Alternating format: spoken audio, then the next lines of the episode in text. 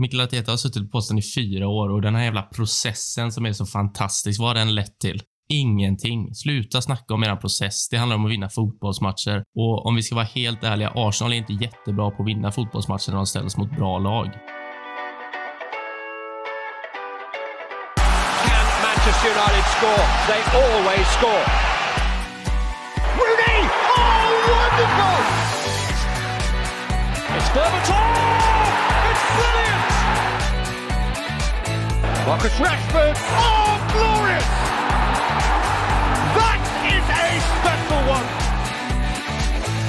It's Beckham! It's a beauty!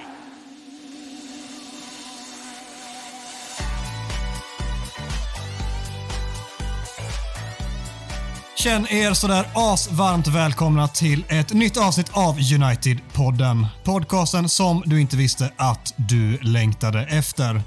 United-podden görs i ett stolt samarbete med både den officiella supportklubben MUS och United-redaktionen på Svenska fans. En vecka har passerat och United är två blytunga segrar rikare. Hur äckligt jävla bra mår man då, Mikael Micke Magge Martinsson? Jävlar, jag fick, åkte jag på Magga också.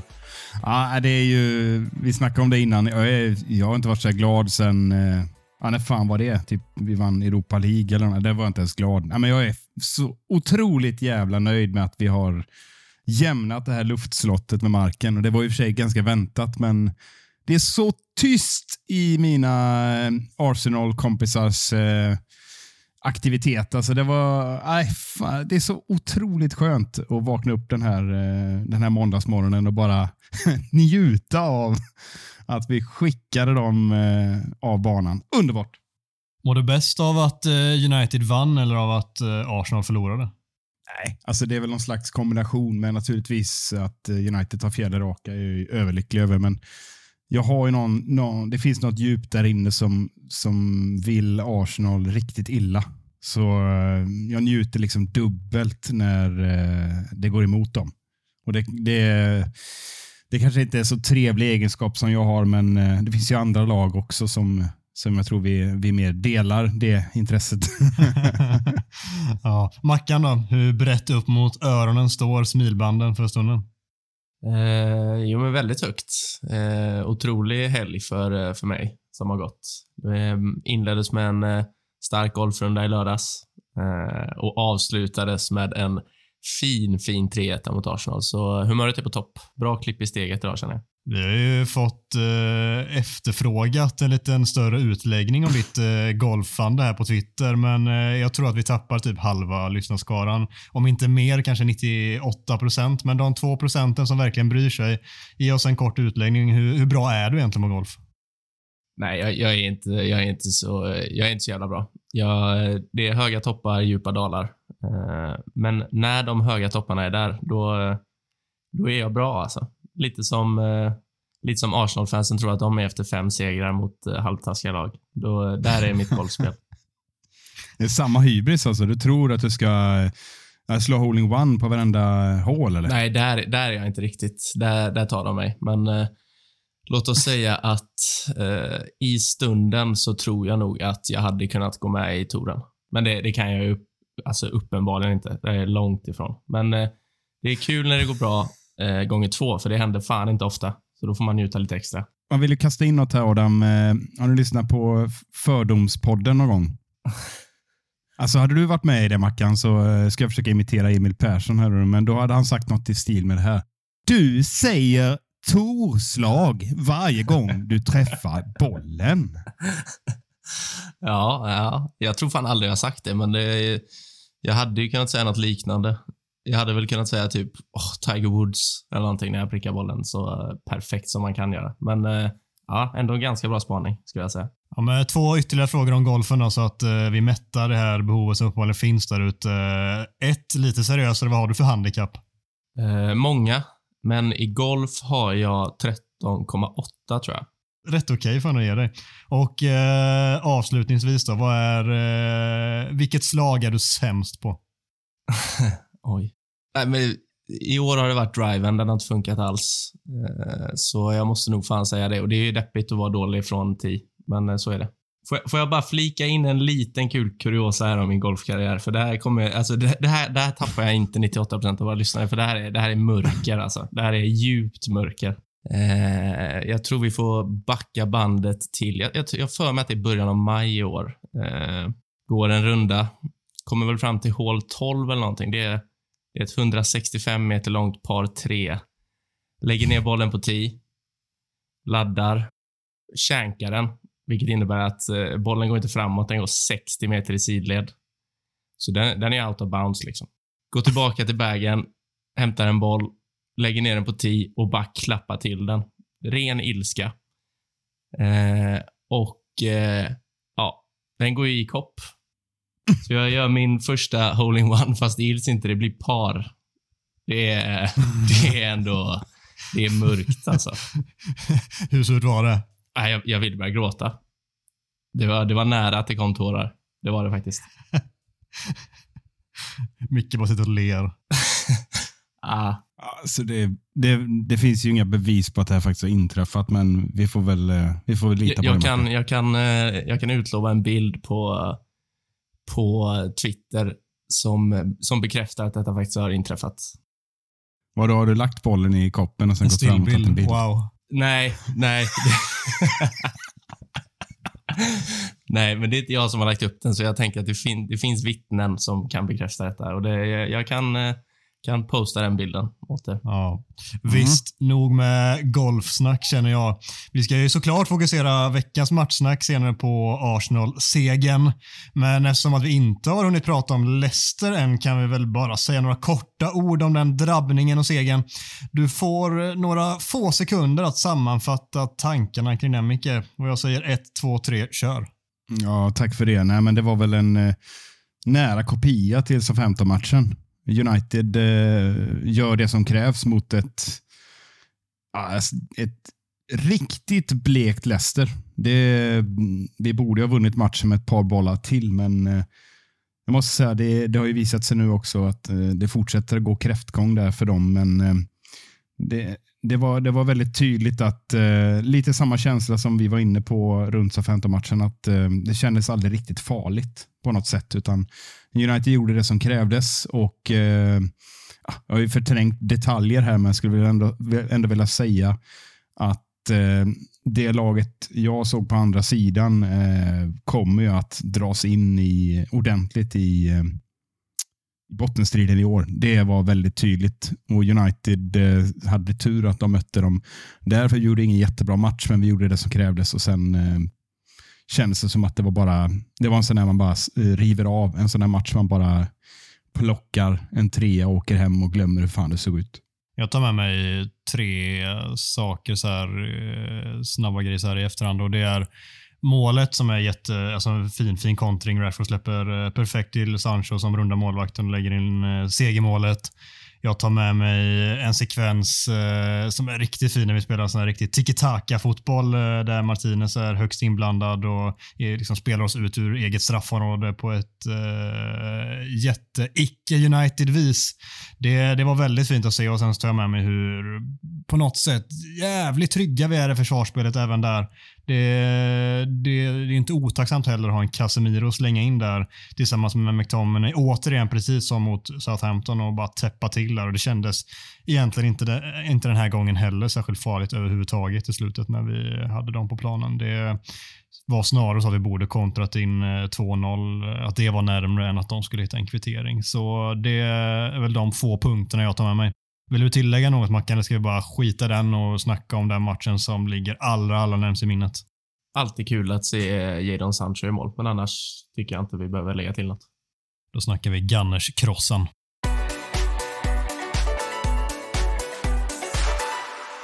United städade av luftslottet Arsenal med en axelryckning via två mål från Marcus Rashford och ett debutmål av super mega överprisade Anthony. Innan vi hoppar in i veckans macka, hur gött var det inte att se Antonys målfirande igår Mackan? Otroligt. Fan vad jag, fan vad jag älskar honom redan. Och eh, till stor del beror det på att jag vet att alla motståndarsupportrar kommer hata honom och då, då älskar jag honom ännu mer. Eh, sen, eh, han gör väl inte sin bästa match, men eh, han är lugn och sansad i avslutet. Han är absolut inte lugn och sansad i firandet och det ska man inte vara heller. Så eh, nej, det var otroligt skönt. Otroligt skönt. Vet ni vad jag gillade mest med det firandet? Det är att han först springer ner dit och klappar sig för klubbmärket och allt det där liksom och hetsar mot eh, Arsenal borta följet på det viset.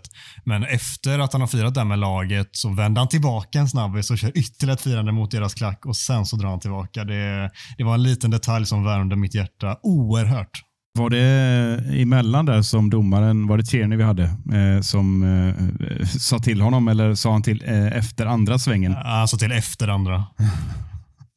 ja, för det är svårt liksom att i stundens ingivelse, då ska han springa åt andra hållet där? Eh, det är rätt naturligt eh, i och med att han av, den positionen han avslutar ifrån. Själva centrifugalkraften tar honom åt det hållet.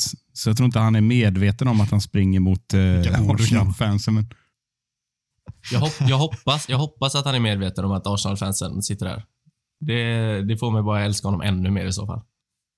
Jag är fan övertygad om att han visste det. Ja. Om inte annat så valde han ändå vända tillbaka mot dem i slutändan, vilket är så jävla fint. Ja, vi kör väl veckans macka, den sedvanliga biten som alltid ska in i varje avsnitt. Gör din grej, Marcus Eriksson. Det, har, det har börjat bli jävligt roligt att göra de här. Det var det inte förra året, men jag, jag hoppar rätt in i det här. Eh, bäst på plan enligt mig, Christian Eriksen. Vilken, eh, vilken jävla match här. Eh, ligger bakom varje mål. Det är hans passning som hittar upp till Bruno på första målet som bryter igenom hela Arsenals mittfält. Det är han som eh, snabbt är förberedd direkt när bollen vinns på andra målet och hittar Bruno direkt på en touch. Och det är han som serverar Rashford till eh, 3-1 och dessutom, vi har varit inne på det tidigare, hans arbetskapacitet och eh, ansvaret han ändå tar när han, eh, när han får den rollen som han faktiskt har fått. Så jag, jag tycker att han var bäst i United. Här får du nog lite mothugg från både mig och Adam, va? Ska du, ska du dra en lans, Adam, eller ska jag ta den? Ja, men jag tänker att vi först får höra vem som är tvåa, men om det är någon annan än Marcus Rashford så uh, kommer jag bokstavligen klippa bort allt du säger resten av podden. Det var lite det jag var for efter. Det. Men kör du så tar vi eh, diskussionen sen. Nej, det är, det är Marcus Rashford. Eh, anledningen till att jag inte har honom högst upp är för att jag tycker att Christian Eriksson betyder så... Nu sa jag Eriksson. Nu gjorde jag Gustavs misstag. Eh, Christian Eriksen heter han ju såklart. Även om jag gärna hade delat efternamn med honom. Nej, men jag, jag tycker att han är så pass viktig för, eh, för vårt spel och ger ett lugn till eh, i stort sett hela omgivningen. Så jag tycker att han är vital för United just nu. Rashford, eh, jättebra insats av honom också. Eh, sett att han får en massa skit på sociala medier ändå, men det struntar jag fullständigt fan i. Jag tycker att han, eh, han ser bättre och bättre ut och eh, assisten till Antoni är fin. Eh, han har väl lite, lite tur med avslutet på 2-1, men eh, löpningen är ju tajmad till perfektion och han gör mål, så vad fan spelar det för roll? Eh, assist mot Leicester två mål nu och en assist. Det känns som att han börjar så sakteliga ta sig tillbaka och det är jävligt roligt att se. Så han är min tvåa. Jag tror att Micke förväntar sig att jag ska säga emot den här ordningen, men jag är faktiskt enig. Jag tycker att Eriksen var felfri i matchen alltså. Eh, och har på sättet som han tog sig an den och i det tysta på något sätt eh, blev matchvinnare. Eh, Rashford såklart 2 plus 1 ska hyllas i skyarna, särskilt eh, av mig. Men alltså Eriksen, han, eh, jag tycker han är så jävla bra igång mot Arsenal.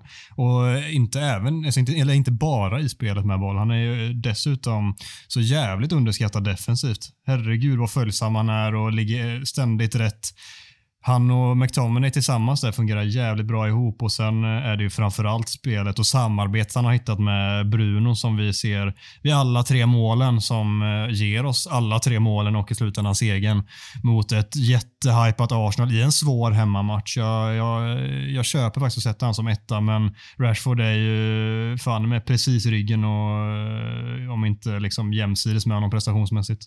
Ja, nej, men jag tycker det här är svårt. Alltså, kommer målen till om inte Eriksen slår bollarna? Nej. Kommer målen till om inte Bruno slår fram den där yttersidan som är bland de vassare assisten jag har sett på länge? Men, eh, men eh, Rashford tar ju löpningarna och vi har pratat om det innan och diskuterat huruvida han kan ta dem och inte och så vidare. Vi lär väl fortsätta diskutera det lite senare idag. Jag tycker han förtjänar eh, man of the match, för jag tycker han är ständigt Eh, ett orosmoment för, för den där backlinjen som har hyllats till skyarna av eh, alla möjliga eh, tyckare här och var. Jag tycker han visar eh, med all önskvärd tydlighet att eh, med en sån, med en sån eh, hastighet han har i de här löpningarna så är det, jag tror det sades av kommentatorerna, alltså, så ingen ska tro att jag har snott det här, utan det är min åsikt också, men det är få som eh, hinner ikapp honom när han drar iväg sådär. Och bara att ha det där hotet eh, borde rimligtvis ha, ha sänkt ner Arsenals backlinje, men de har ju någon slags hybris nu och trodde väl att de kunde spela utan press på bollhållaren och, och försöka ställa Rashford. Men jag tycker genomgående hans insats under, under matchen, det är den jämnaste prestationen jag har sett honom göra sedan den där eh, Ole-säsongen när han och Martial hade lekstuga varannan match. Eh, så jag, jag, tycker han, eh, han är uppe på, på den där nivån som gör att alla försvar är livrädda för, för exakt det, det som ska hända, att bollen slås bakom och han kommer där.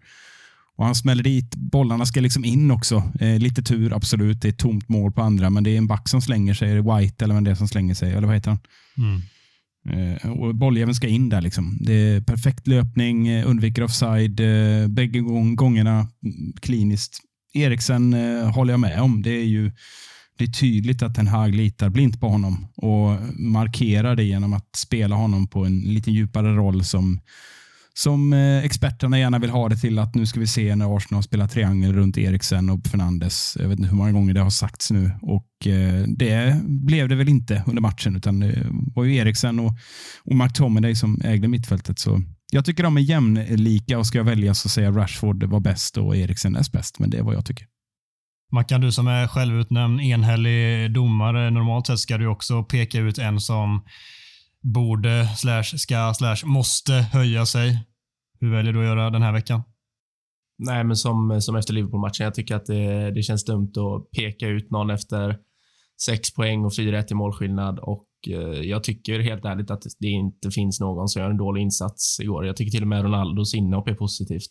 Eh, så eh, jag väljer att eh, höja ytterligare en spelare eh, och det är Scott McTominay. Jag tycker att han eh, han är exakt så där grisig som vi alla vet att han kan vara. Han vinner mycket boll, han ligger rätt, han hjälper till eh, defensivet på ett, på ett sätt som jag inte riktigt har sett han göra innan. Och dessutom är han väldigt viktig för oss på våra defensiva fasta. Jag vet inte hur många nickdueller han vann igår bara på fasta situationer, men det känns som att han var överallt. Uh, och sen hatar jag inte jag hatar inte det gula han tar heller.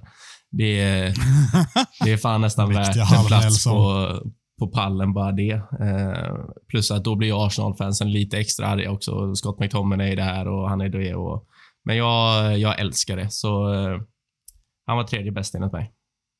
Eller kanske han inte var, Fint men han får den platsen ändå.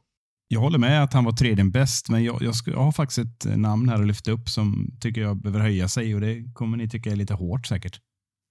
Malaysia tycker jag var svag eh, igår. Saka hade lekstuga varenda gång. Eh, det var flera löpdueller han förlorar klart. Eh, han blir lite räddad av Martinez ett par, tre gånger som täcker upp. Visst så ska backlingen funka. Jag tycker inte riktigt han följde med upp i riktigt samma frenesi. Eh, jag, eh, mm, det var lite orutin som lyste igenom där och med det jag säger att jag är elak nu, det är att säga så till en ung spelare som kommit in och spelat in sig i laget, gjort det bra. Mm, men jag tycker han, han behöver, eh, behöver nog slipa på sitt positionsspel. För ett lite bättre lag hade straffat eh, honom. Arsenal är ju ett dåligt lag, så att eh, Saka var bra, men han hade inte med sig sina, sina eh, lagkamrater där. Så att, ja, Malaysia ska upp ett par snäpp tycker jag. Mm, jag köper att det är värt att lyfta i alla fall ett varningens finger där. Alltså, jag tycker inte att det var så ofta som, som du beskriver det som, men det är ett par gånger, framförallt i eh, eget straffområde i andra halvlek där Saka vänder bort honom totalt. Han är uppe och köper all korv i världen Malaysia och så skickar Saka ett skott som inte alls är långt ifrån att smita in vid bortre stolpen. Den situationen framförallt är den som etsar sig fast på näthinnan när man pratar om defensiva svaga aktioner i matchen av honom. Annars så eh, tycker jag ändå att han är, eh, han är godkänd, absolut. Men eh, om det är någon som är hårt ord, men sämst i matchen i United så är det väl förmodligen han också. Och det, jag, jag tycker också samtidigt att det säger rätt mycket om Saka. Det är en jävligt bra spelare. Han satt ju Malaysia på väldigt mycket mer prov än vad Salah gjorde till exempel mot oss. Det, det säger mycket mm. om Saka och eh, det säger också en hel del om Malaysia som såklart inte är en färdig spelare ännu, men han har gjort det bra hittills och eh, förhoppningsvis så har han ännu mer att eh, utveckla och eh, visa upp så småningom. Jag håller med. Jag ska bara säga det. Jag brukar sällan berömma Arsenal-spelare, men jag tycker han är klart bäst i det laget. Eh, även om Jesus och, och Ödegård har fått mycket plus. Så det är en riktigt bra spelare som, som kommer att utvecklas och skulle kanske behöva byta omgivning för att nå yttersta nivån. För eh, det, det, finns väldigt mycket i, i, honom som är, även för att det är en Arsenal-spelare, som är rätt trevligt att se. Vi ska inte fastna i det, men eh, om slash när Arsenal missar Champions League-spel även till nästa säsong så känns det ju inte otänkbart att ett Manchester City där och lägger en jävla summa på en Saka. Alltså. Det, det känns inte allt för långt borta i så fall. Måste bara, jag vill bara, jag vill inte berömma med Arsenal-spelare, men Gabriel Jesus eh, innan, innan han gick till Arsenal så har jag sett honom som en, eh, som en ganska bra spelare, men det känns som att han har hittat flera ytterligare dimensioner i sitt spel. Han är Igår är han ju faktiskt riktigt bra i spelet, felvänd och ger varann mm. uh, en bra match om varje boll. Och Det har jag inte riktigt sett genom innan. I City har han varit liksom en, en, spelare i mängden som gör sitt jobb. I Arsenal sticker han ju verkligen ut som en uh, klassspelare. Så, så det, det är väl eh, lite oroväckande, men annars så är jag inte jätteimponerad av Arsenal om jag ska vara helt ärlig. Fint att du är barmhärtig och vi, eller vi är det och hyllar lite lite lillebror här. Det kan han behöva efter överkörningen med 3 Känns skönt att sitta på våran höga häst just nu va? Ja. Ja. Men övrigt så alltså, jag vill också lyfta upp Brunos insats. Vi prat, han får mycket kritik emellanåt och vi har försvarat honom rätt mycket i podden här, i alla fall eh, några av oss. Jag tycker att hans insats mot Arsenal igår är jättebra och hans bästa för säsongen. Han är riktigt bra tycker jag. Och vi har pratat tidigare om hans passion och sådär. Att han gjorde en jävla eh, liksom, kämpainsats till exempel mot Liverpool hemma och sådär. Men jag tycker helheten är riktigt bra igår. Han tappar inte boll på det sätt som vi har sett tendenser att han gör i många matcher tidigare och så ligger han ju bakom eh, alla tre målen, även han på sitt sätt. Så högst, högst bidragande till segern, även han. Ja, det är rimlig hyllning tycker jag. Och det är, ja, visst, han har fortfarande de här chansbollarna i sig. Han slår väl ett par, tre eh, såna direktbollar som är usla sett till eh, vad det kunde ha slutat. Men jag tycker eh, som du är inne på, eh, sen kaptensbilden åkte på armen så är det en annan Bruno vi ser och framförallt när Eriksen är med, då kan han slappna av lite. Han måste inte slå den där bollen varje gång, utan det finns, eh, finns fler som kan göra. Men det är klart att han måste trappa ner på det lite grann och det tycker jag att han har gjort lite de senaste matcherna. Men det är en spelare som också måste få försöka slå de bollarna ofta för vi vet att han har kvaliteten och när den väl sitter, som det gör till exempel till Rashford 2-1 mål, då blir det så otroligt avgörande. Så om han bommar två sådana innan, men tredje sitter perfekt på läppen när vi har ett mål på det, då är det klart att han måste få slå de bollarna också. Så emellanåt tycker jag man borde dra ner på den kritiken lite grann, att han hela tiden söker sig framåt. Ja, han måste minska det, men inte för mycket heller, för då kommer vi inte få den effekten som han eh, har i sig och som vi vill få ut av honom. Det, enda jag kan eh, säga, som jag noterade av Brunos insats, men det var väl inte bara Bruno, utan efter att vi gör 1-0 och strax efter Arsenals bortdömda mål så tycker jag fan att samtliga spelare är ruskigt dåliga i passningsspelet. Jag vet inte hur många felpass det är på de 15 minuterna. Det, alltså, då, då hade vi riktigt svårt att hålla i bollen, men sen kändes det ändå mm. som att någonting klickade väl eh, lite bättre, men eh, ja, nej, men jag, jag håller med i stort. Jag tycker bara att eh, det, det, känns som det blir bättre med, när han har Eriksen bredvid sig. Eh, men det känns också som att han tappar det lilla, lilla lugnet som man kanske behöver om man vill vara bollförande. Så jag, jag, tror ändå att det finns ännu mer att hämta från Bruno, men likt Rashford så är, känns det också som att han sakteliga börjar hitta rätt igen. Och det är jävligt bra för United. Verkligen. Vi har ett par eh, små grejer eller stora grejer beroende på hur man ser det till som vi eh, ändå borde diskutera. Arsenal har ju ett bortdömt mål i första halvlek. Vad säger vi om det Micke? Nej, jag noterade att det fanns lite eh, darr på underläppen där hos Fredrik Ljungberg i studion när han skulle behålla kontrollen där. Och eh, det är en soft frispark, säger han. Jag vet inte om han kan regelboken eller vad, vad det nu är, men eh, det är ju en frispark. Hade det inte lett till mål, eh, det ska vara en frispark bara. Nu, nu ledde det till mål, men jag som också resonerar, som jag, håller med, som jag inte riktigt heller håller med om, det här eviga VAR-tjafset. Att eh, domaren väljer att släppa situationen. Han ser att det här är en 50-50. Men att han väljer att släppa den så tycker jag är rätt. För att hålla flyttet i, i, i spelet. Eh, hade han skjutit utanför eller vi hade brutit eh, Martinelli där så hade det inte hänt någonting. Men eh, jag tycker det är rätt att, att vinka av, eh, eller att blåsa där, för det är en frispark. Men eh, jag förstår inte riktigt diskussionen egentligen. Men det, det är ju så jävla, jag tycker det är så jävla dåligt att han inte tar den. Det är inte så att han står dåligt. Alltså han står ju en och en halv meter därifrån. Blås, blås frispark. Om du, om du ska gå ut och kolla på en skärm efter och då tycka att det är frispark. Det, det blir helt hjärndött. Jag, jag, jag förstår att Arsenal-fansen blir irriterade. Inte, inte för att det inte är frispark, för det är ju ganska solklart att det är frispark, men för att... Jättesolklart till och med. Ja, för att det inte finns någon kontinuitet i VAR-besluten. Det är klart som fan att man blir irriterad, men eh, jag, jag, tycker bara det är, alltså domarnivån i England, det är inte bara United-matchen som är tveksam. Det är ju Chelsea, West Ham, där West Ham får ett helt sinnessjukt mål bortdömt på tilläggstid. Det är Newcastle som också får ett helt... Jag, jag vet inte vad de hittar. Eh, de här besluten som i slutändan eh, rånar lag på poäng. Det, det, det, är väl de som ska höja sig den här veckan, den engelska domarkåren. För eh, som det är nu är fan inte hållbart. Det är alldeles för dåligt. Nej, det håller jag med om. Vi behöver inte fastna i det här snacket för länge, men eh, det, det vi kan enas om eh, och som egentligen alla som inte har något form av Arsenal-band där ute är eniga om är att det är frispark. Domaren gjorde rätt som såg till att blåsa bort det målet. Klart. Ja. En sista grej som jag tycker vi måste prata om också är att det har florerat en del, det kan väl kanske i och för sig också är mestadels Arsenal-supportrar, men som pratar om att Arsenal i perioder var överlägsna mot United igår. Det, det är en jävla skarv. Vi fick några kommentarer på Twitter som jag skrattade gott ja. åt. Det var, tycker jag var roligt. men det är kul att eh, man får, man får de här, men det jag förstår ju eh, varför. För, för att eh, de har ju byggt upp en förväntan här nu att de ska vinna alla matcher, verkar det som. Alltså vissa Arsenal-fans.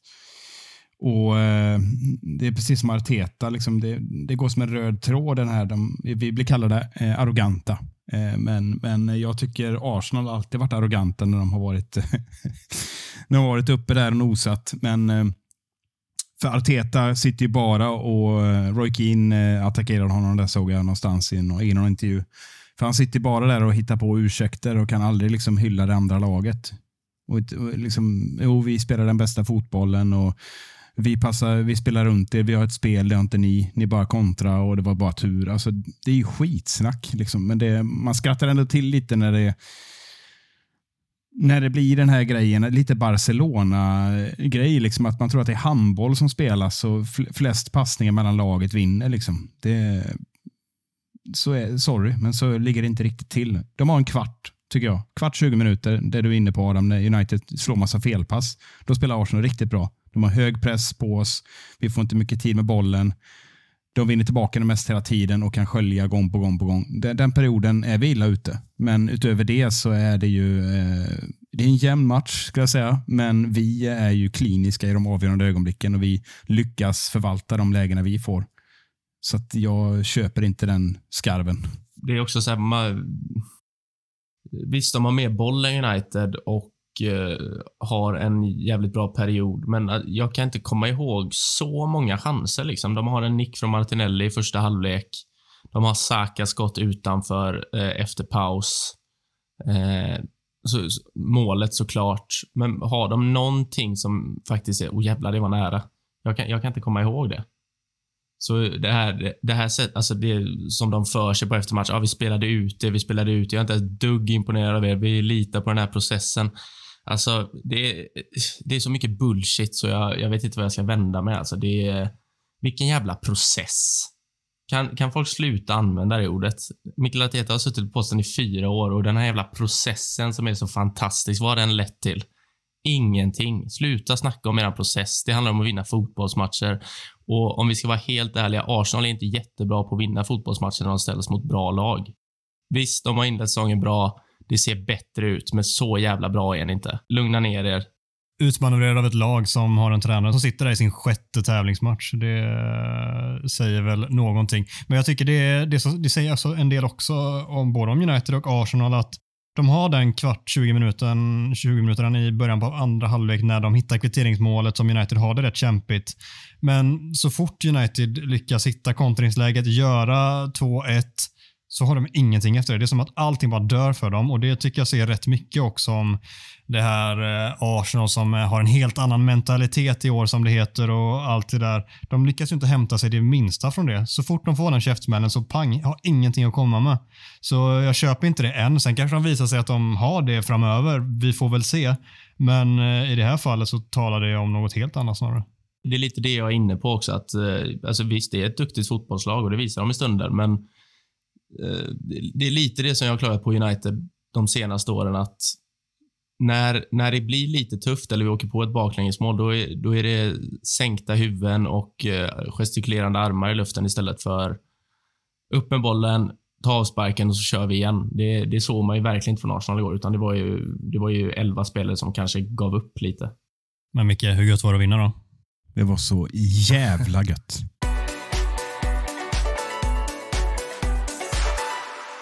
Succésegmentet Talk of the Town är tillbaka med fem stycken påståenden med aktuella ämnen som vi helt enkelt diskuterar huruvida det är sant eller inte. Veckans första går lite hand i hand med matchen som vi nyss har pratat om, men vi ska bredda det lite grann också. Den lyder så här. Erik Ten Hags olätt taktik är lite som att kissa på sig. Det känns bra nu, men på sikt är det ohållbart. Det är, ju mycket som har skrivit den. Han är den enda som tycker det är skönt att kissa på sig ja, någon gång har jag upplevt det. Det var 40 år sedan någonting. Ja, visst. Det är fyndig mycket, det ska du ha. Men du kan väl få börja hugga tänderna i den också då?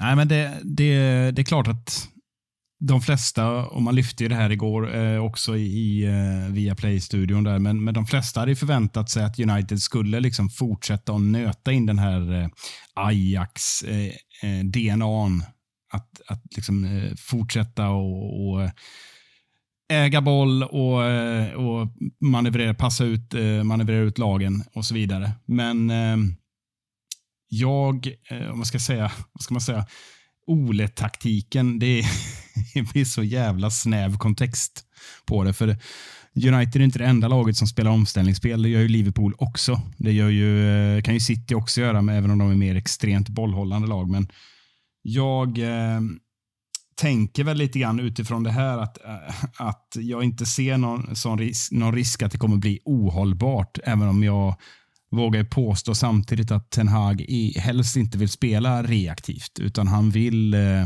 bygga spelet från bakplan. Han vill eh, få, eh, få ett tydligare grepp, kontroll på matcherna. Men eh, just nu så är laget i en så kallad omställningsfas från ruiner av Oles bygge via Ragniks eh, kontroll, som han alltid sa också, eh, som inte funkar alls. Eh, och så parallellt med det så håller man på att bygga om spelartruppen och då är det ganska, ganska naturligt att man utnyttjar styrkorna som finns just nu i det truppbygget och det lagbygget som Ten Hag har valt att satsa på så här i början.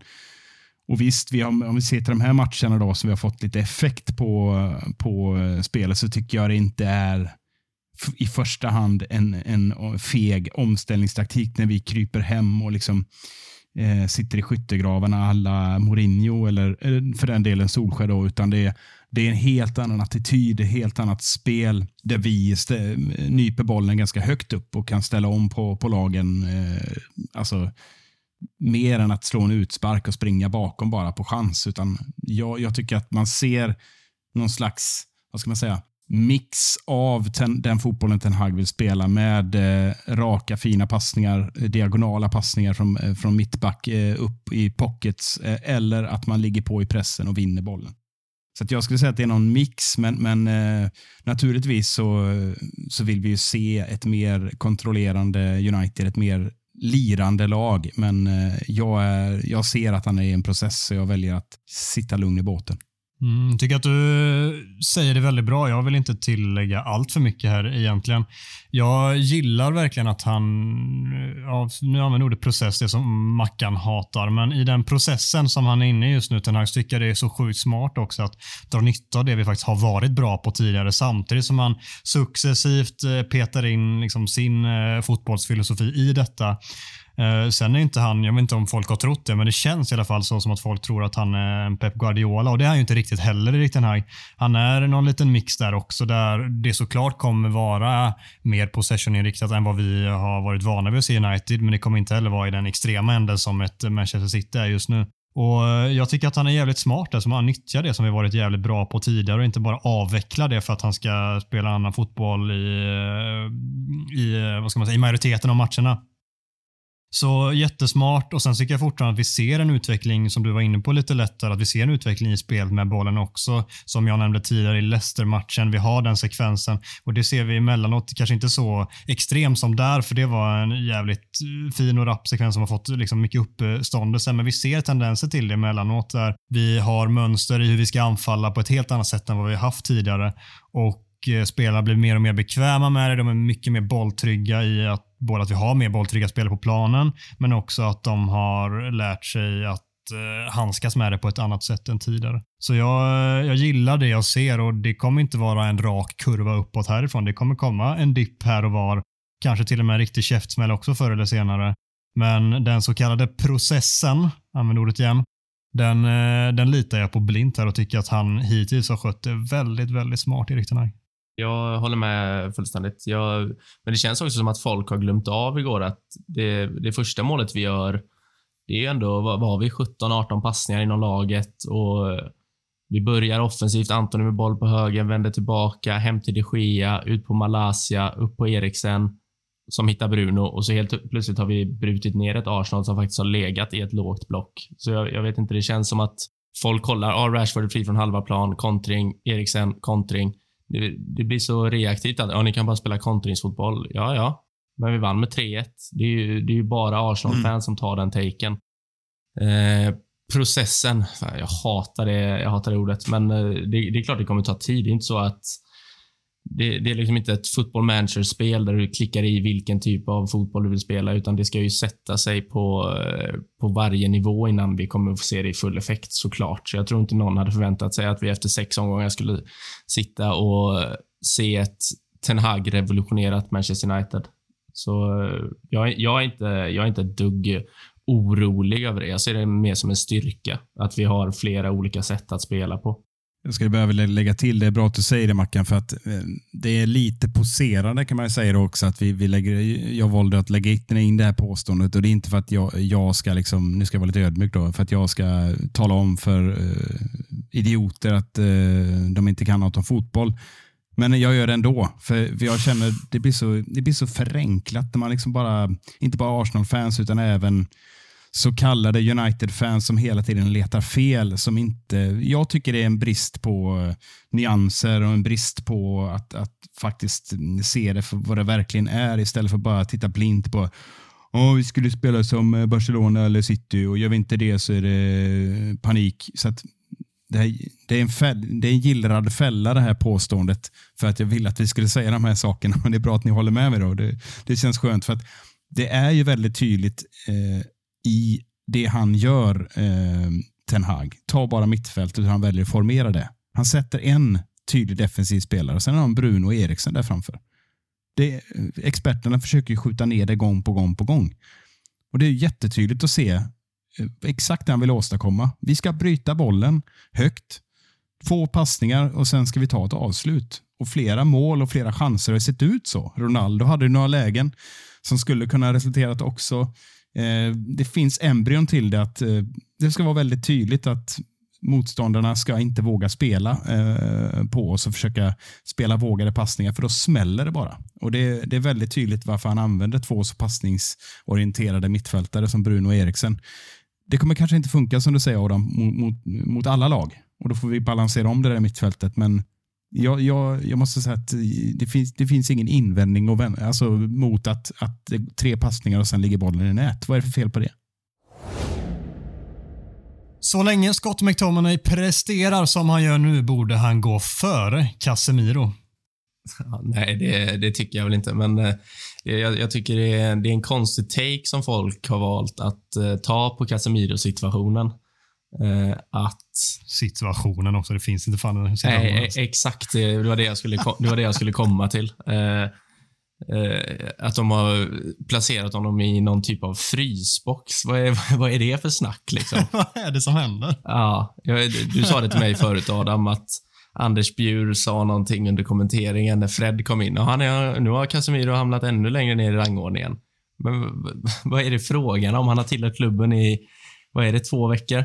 Nej, jag, jag kan inte förstå det, men eh, det är ju en klassspelare. Jag tycker att han har visat, han, han har ett svajigt ingripande direkt när han blir inbytt igår, men det är, alltså, han bidrar ju med, med ett lugn, en fysik, ett passningsspel, eh, positionsspel. Han, han är ju i stort sett komplett i rollen som defensiv mittfältare, så hur bra Scott McTominay än är så är jag rätt säker på att Casemiro kommer slussas in och inom kort vara helt ordinarie i United.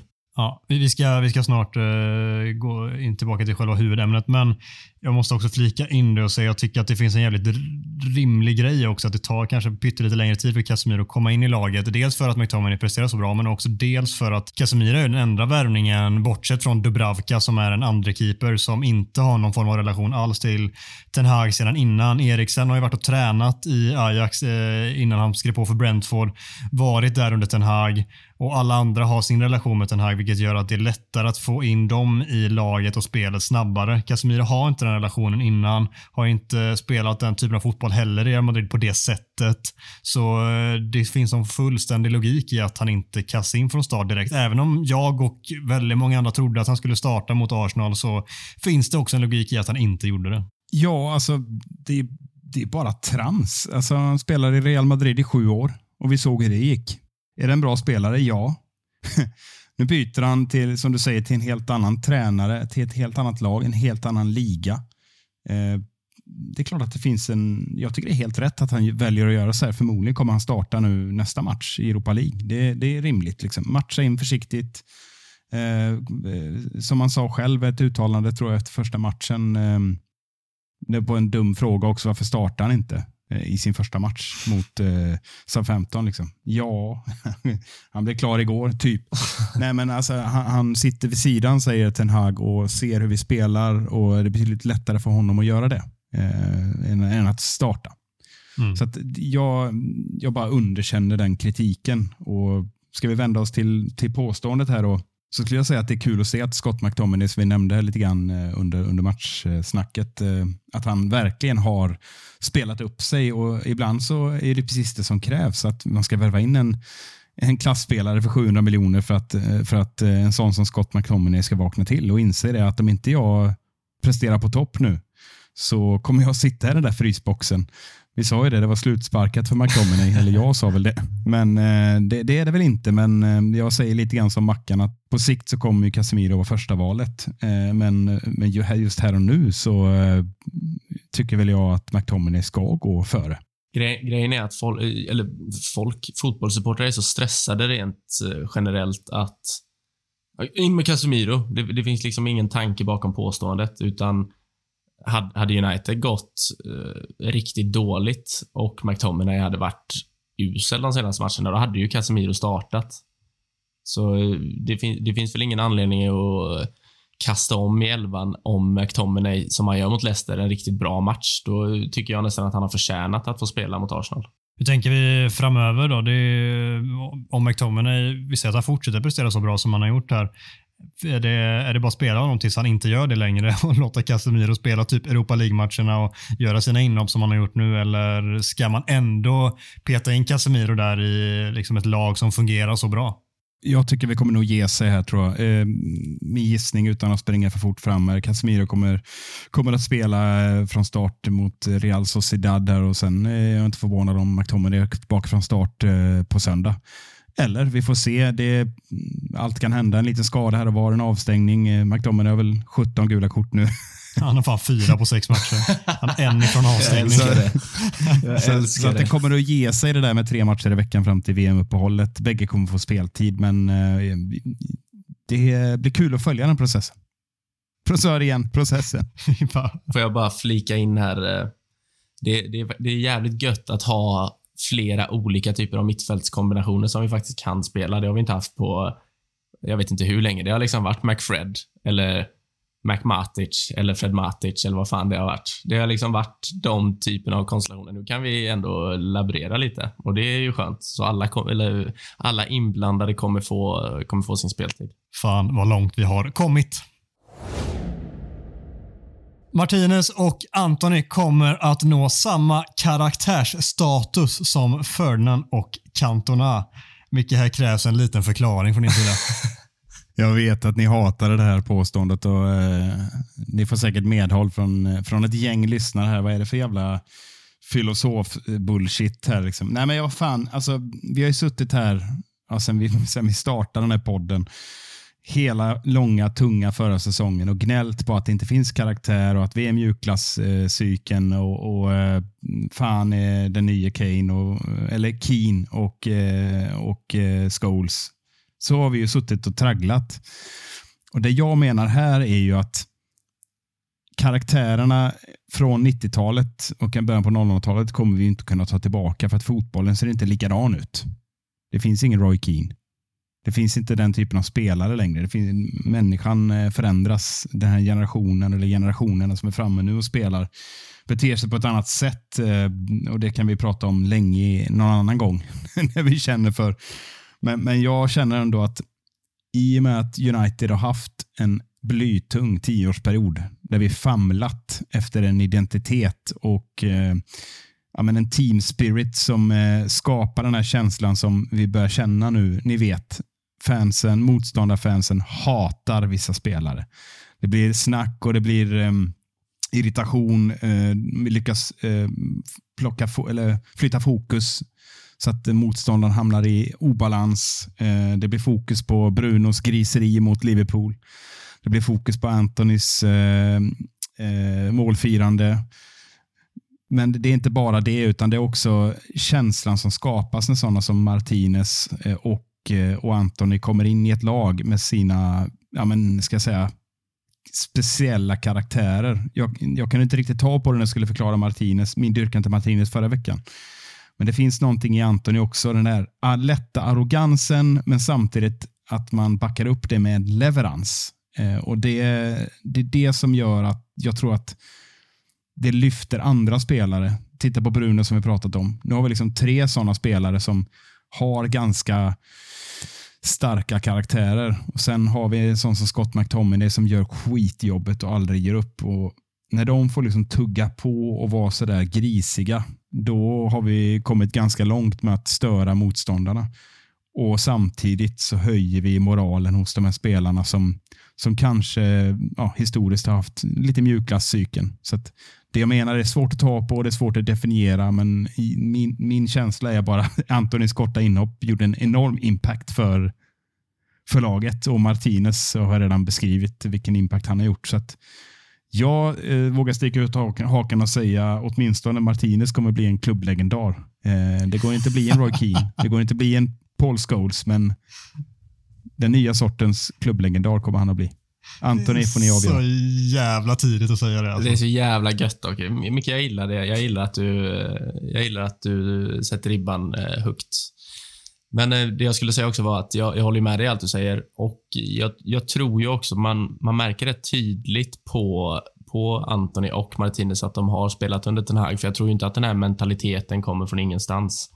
Det är en sydamerikansk mentalitet hit och dit, jo, jo, men de har ändå, de har ändå varit under Ten Hag. Jag tror att hans karaktär och mentalitet smittar av sig på sina spelare. De spelar för honom. Och den här mentaliteten ser ju, alltså, den smittas ju av också. Vi ser på Dalot nu. Han är ju... Alltså, hans senaste insatser är otroligt bra. Uh, och jublar när han täcker ut någon boll via Barnes till inspark, mm. som att han har firat ett mål. Motståndarna hatar det, jag älskar det. Varan ser ut som en helt annan spelare. Uh, alltså allihopa egentligen. Jag har klagat på mentaliteten i den här truppen i typ tre år och nu ser de ut som ett sammansvetsat lag som gör allt för varandra. Så det, det, kan vara upp till Martinez ankomst, det kan vara upp till Antonis ankomst, men jag tror mycket härstammar i att eh, det är Ten Hag som leder det här laget. Jag vill flika in också, jag gillar ju verkligen mixen av det. Jag tycker det är så jävla viktigt att vi fått in den här elden som de här bidrar med. Men att vi också samtidigt, det är också väldigt bra för att det lyfter upp så jävla många och får fart på väldigt många spelare som har varit lite sömniga och trötta. Men Jag gillar också att vi i andra änden har spelare som typ Varan och Eriksen som är raka motpolen som är hela tiden är konstant lugna och kan bidra med den biten också. För hur charmigt det än låter så hade det inte funkat med 11 stycken Martinez heller. Jag vet att Micke hade älskat det och det hade varit det bästa han någonsin kan tänka sig. Men i praktiken så hade det inte funkat. Du behöver både eld och vatten i laget och jag gillar verkligen den mixen vi har fått ihop just nu. Enig. Men eh, att nå upp samma karaktärsstatus som, vad sa vi, Cantona och Ferdinand? Ja, det händer ju inte. Nej, jag, jag tror tyvärr inte det. Men eh, jag gillar att Micke tror på det. Rafael Varan är topp tre bland mittbackar i Premier League just nu.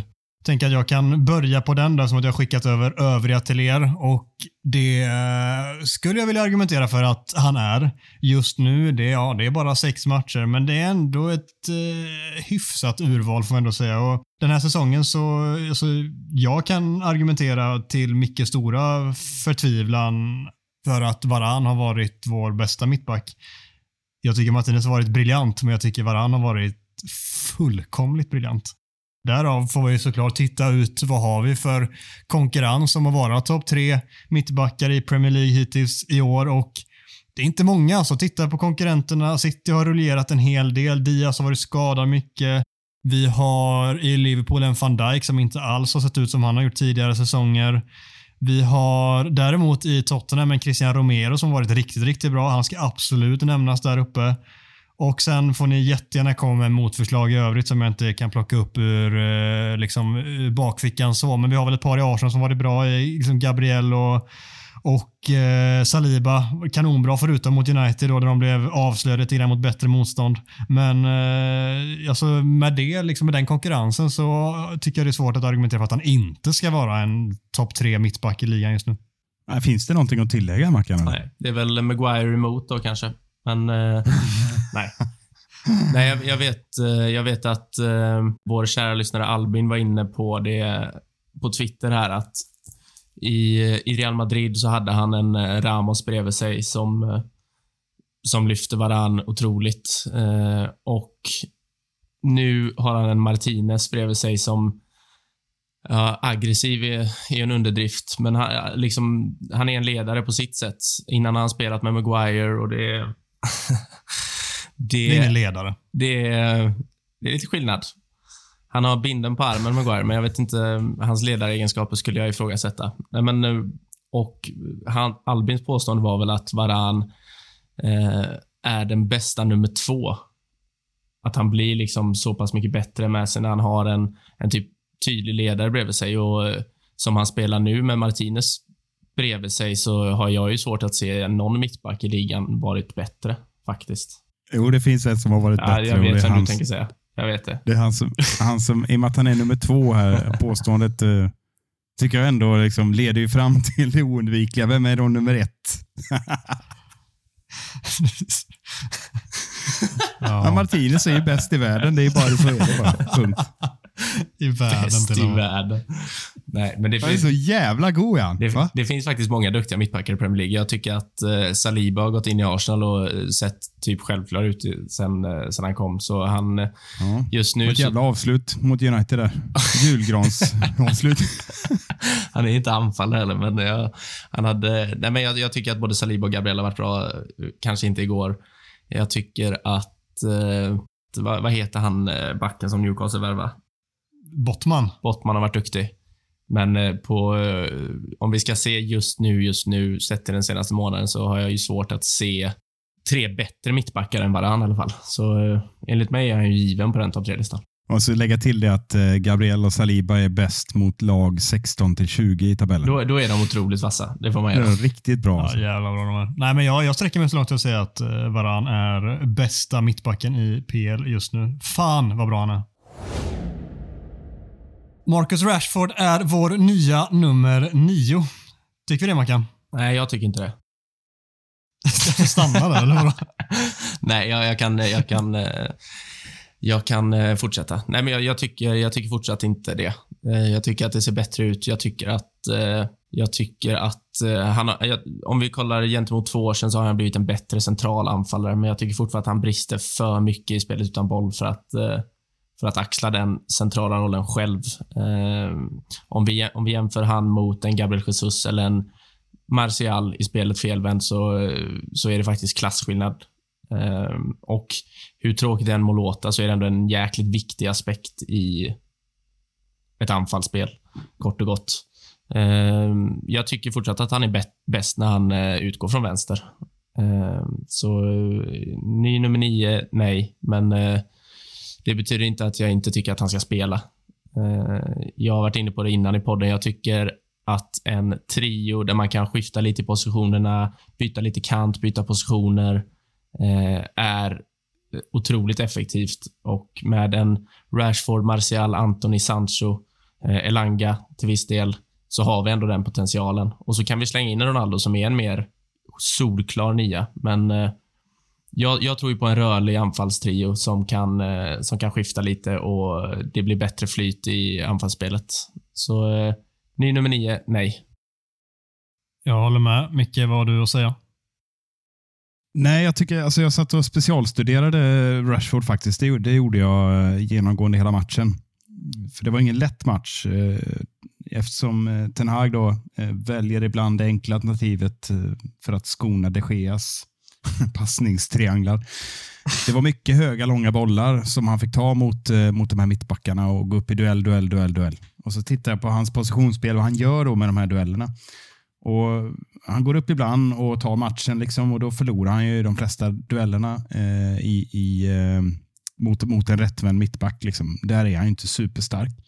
Men samtidigt så ibland så ser jag att han tar liksom, positioner eh, för, för ett andra bollspress. Och det är han riktigt duktig på. Martial är bättre, mycket riktigt som du säger, på att suga in bollen. Eh, men eh, helst ska han ju ha det på fötterna. Rashford är eh, eh är en helt annan spelartyp och, och eh, lurig på det sättet att han kan eh, placera sig några meter ifrån och så kommer bollen ner och så är han där och suger upp en andra boll.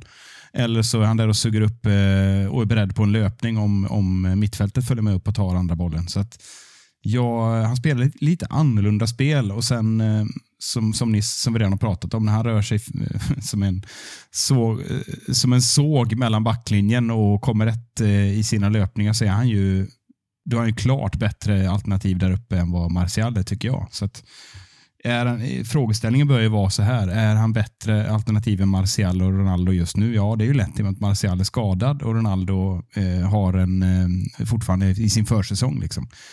Så, eh, men på sikt är jag ju tveksam till att vi ska förlita oss till eh, Rashford. Utan då är jag nog mer inne på din eh, lösning, Mackan, eller att Ronaldo förhoppningsvis kommer upp till den nivån som krävs för att han kan starta varannan match i alla fall.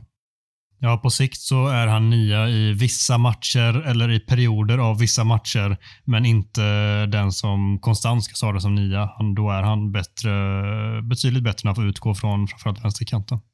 Men det var lite det jag var inne på förra veckan när vi diskuterade att eh, bristen på en eh, 20 plus målskytt kan göra att vi missar Champions League. Alltså jag är, jag är fortfarande full tro på att Rashford kan nå över 20 mål i en Premier League-säsong. Eh, och för att göra det så behöver man inte spela anfallare. Är det någon speciell eh, mat du tycker om Adam eller? Är det, vad ska jag boka liksom? Lunchen? Ja, jag har ju vunnit det bettet så in i helvete redan nu. Han gör eh, 40 mål va? Minst. Ja. Jag minns inte vad vi la eh, vad den så kallade linan på, men vi bettade du och jag om en lunch med tillhörande alkohol, eh, inte fri dryck, utan som verkligen tvärtom, alkoholhaltig dryck. Och eh, där jag tippade över ett visst antal mål du under. Minns du vad linan låg på? 20 mål. Ja, där är jag ju klar Totalt, nu. eller hur? Totalt också. Ja, totalt alla tävlingar. Är- Jag är så klar va? Ja. Nej, men det jag skulle säga var att jag, han har ju uppenbarligen fysiken för att klara av det, det spelets fel. Men det är en jäkla kropp han sitter inne på.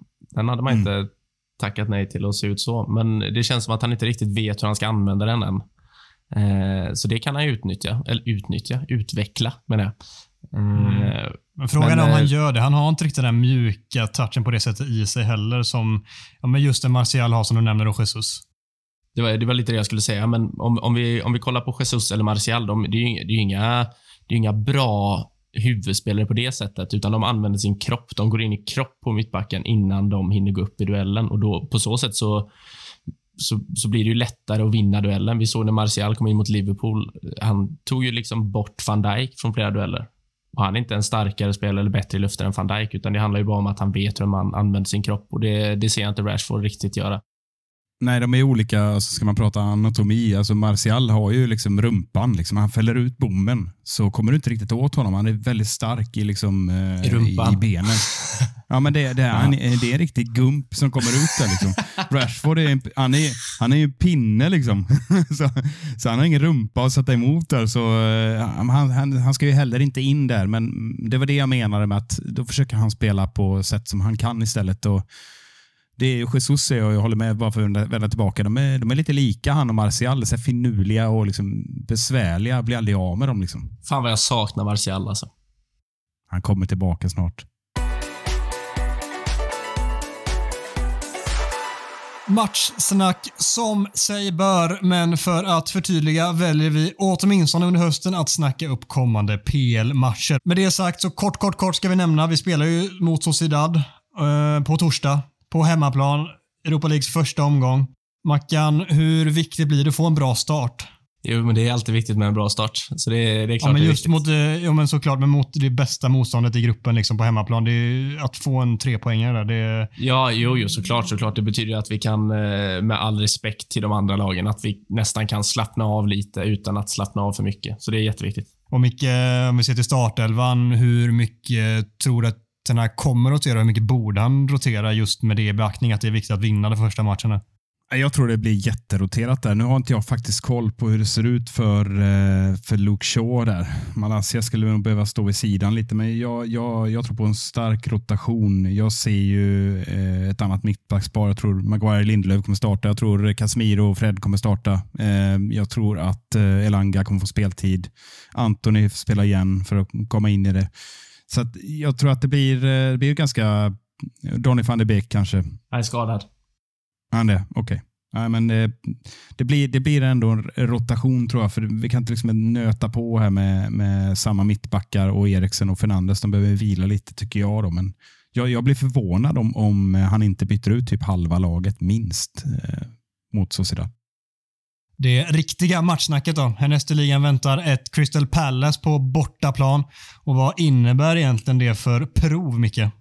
Crystal Palace är fan svårlästa. Jag, jag har bara sett en match med dem i år, och, eh, men förutom försäsongsmatchen då, som, eh, mot United där, och då var det ju ett plockepinn vi mötte. De är ju svårslagna och de är ju luriga med sin, eh, med sin fronttrio. Liksom. Men frågan är hur många gånger vi sitter här i matchsnacket och varnar för Zaha. Det, jag vet inte. Det, Fan vad bra han är dock. Han har varit riktigt bra inledningsvis. han är otroligt bra men, men, och det är ju deras klart bästa spelare. Men jag, eh, jag är inte jätteimponerad av vad jag har sett hittills. Även om de är liksom organiserade och de försöker spela lite passningsorienterat. Eh, och parallellt med att när de ställer om så är de ju livsfarliga. Liksom. Jag har en liten ny favoritspelare som jag tror vi kan få lite problem med på söndag. Och det, är- det är den här danske mittbacken. Eh, så han som fick eh, Darwin Nunes att bli utvisad, det tycker jag var, tycker jag var trevligt på alla sätt. Joakim Andersen. Så heter han. Och det, det är ju, det är på tal om karaktärer så det, det har ju Vera någon skön arvtagare till sig själv. Han påminner lite om Vera i spelstilen. Armbåge ena sekunden och sen lägger han sig lite ibland när det är läge och är på och petar hela tiden och river och sliter. Och så Jordan Ayew som trodde det var Champions League-final när vi mötte dem. De har ju några sådana, några sådana svin, så att jag, jag tror det blir en riktigt, riktigt tuff match. Eh, där det kommer egentligen krävas, jag tror samma fokus och arbetsinsats som vi haft nu de här fyra matcherna. För att åka dit och tro att vi ska liksom rulla ut Crystal Palace, det, det kan vi nog fetglömma tror jag. Det blir, eh, blir riktigt tufft. Hur oroad är du Mackan för att det inte blir en eh, femte raka vinst i eh, ligan? Nej, men som Micke är inne på, jag tycker, jag tycker alltid Crystal Palace borta är en tuff match. Eh, Så lite orolig är jag väl. Samtidigt så känner jag mig ändå ganska lugn ändå. Det är lite motsägelsefullt, men jag jag vet inte. Jag har hittat något lugn i United nu som jag inte haft på väldigt länge. Eh, och Jag tror också som sagt att eh, det blir en ganska roterad elva på torsdag, så det är lite mer utvilade spelare som kommer till matchen mot Palace. Så jag, jag tror det blir tufft. Jag tror det blir en uddamålsseger, men jag tror vi vinner. Det är taget alla dagar i veckan och självklart ska vi slå Palace bortaplan om ett lag som Arsenal kunde göra det. Ja, exakt. Micke, vad slutar matchen då? Men jag tror eh, det blir riktigt tufft och tajt. Eh, jag tror vi kommer släppa in ett mål. Eh, Zaha gör ett mål. Vilken, vilken gissning va? Ja, men jag tror faktiskt vi vinner med, med, vinner med 2-1 eh, efter en klassisk United-vändning. Sen vändning tror jag också. Där vi visar karaktär och eh, Cristiano Ronaldo presenterar sig med si, sitt första mål. Det är han som kommer att avgöra den här matchen. Vad säger Marcus? Micke snodde mitt tipp, eh, men jag, eh, jag väljer att härma han. Jag tror också på 2-1, men jag tror inte att det är Ronaldo som avgör. Jag tror att det blir Marcus Rashford. Fint. Det gillar jag att höra. Jag säger väl att det blir en tredje raka 1-0-vinst på, eh, på bortaplan och att det är Bruno Fernandes som avgör på straffspark. En straff som Anthony har trollat fram såklart. Ja, det, det hade vi inte hatat. Jag älskar att du förlängde scenariot.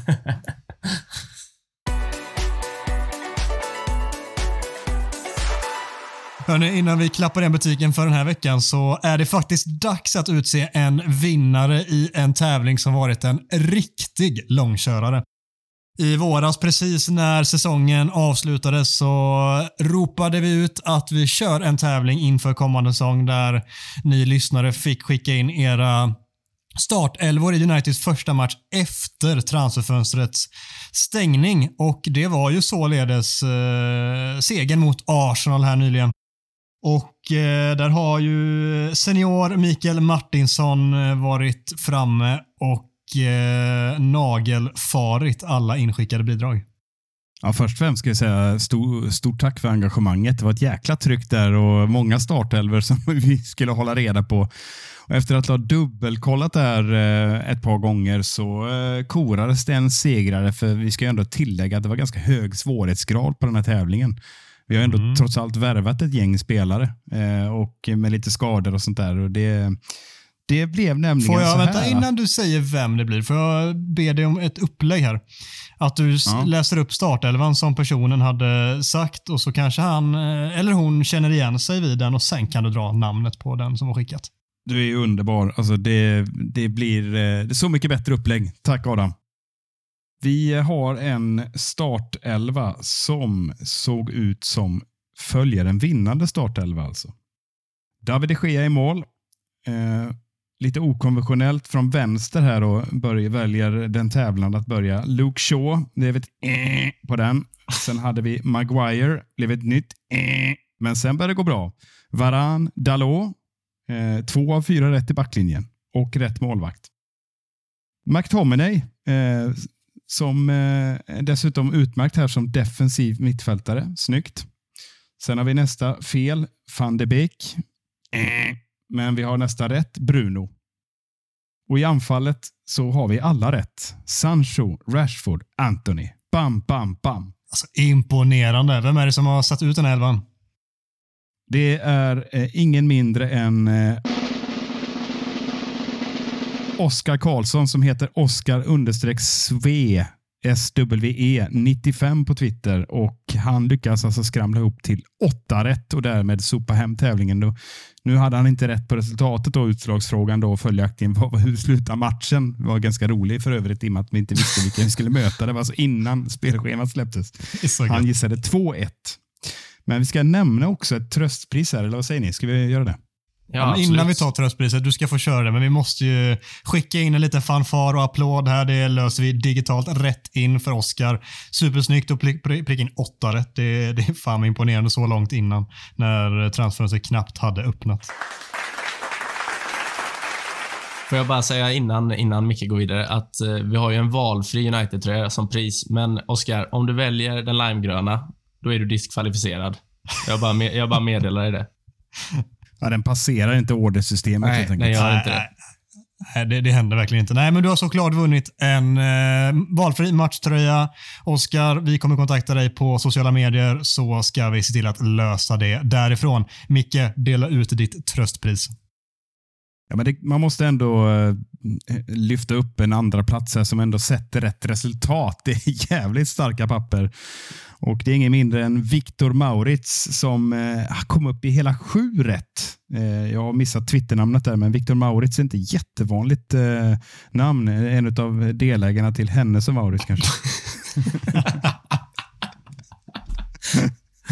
Nej, vi, möjligen inte, men eh, sju rätt ändå. Och, eh, och Viktor, eh, Victor själva såg ut som följer. David de Gea i mål. Dalot, det var rätt. Timber, fel. Varan var rätt. Shaw, fel.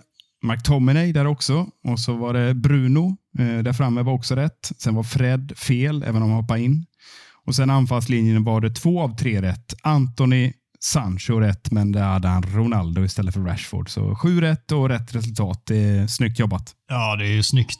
Tyvärr inte tillräckligt den här gången, men kanske i nästa tävling som vi kan utlova att vi kommer ha förr eller senare under säsongen. Micke, jag vet ju att du jättegärna vill prata om våra älvor. De är ju alltså fruktansvärda, men det kanske är en viss person du pratar lite, lite eh, extra gärna om va?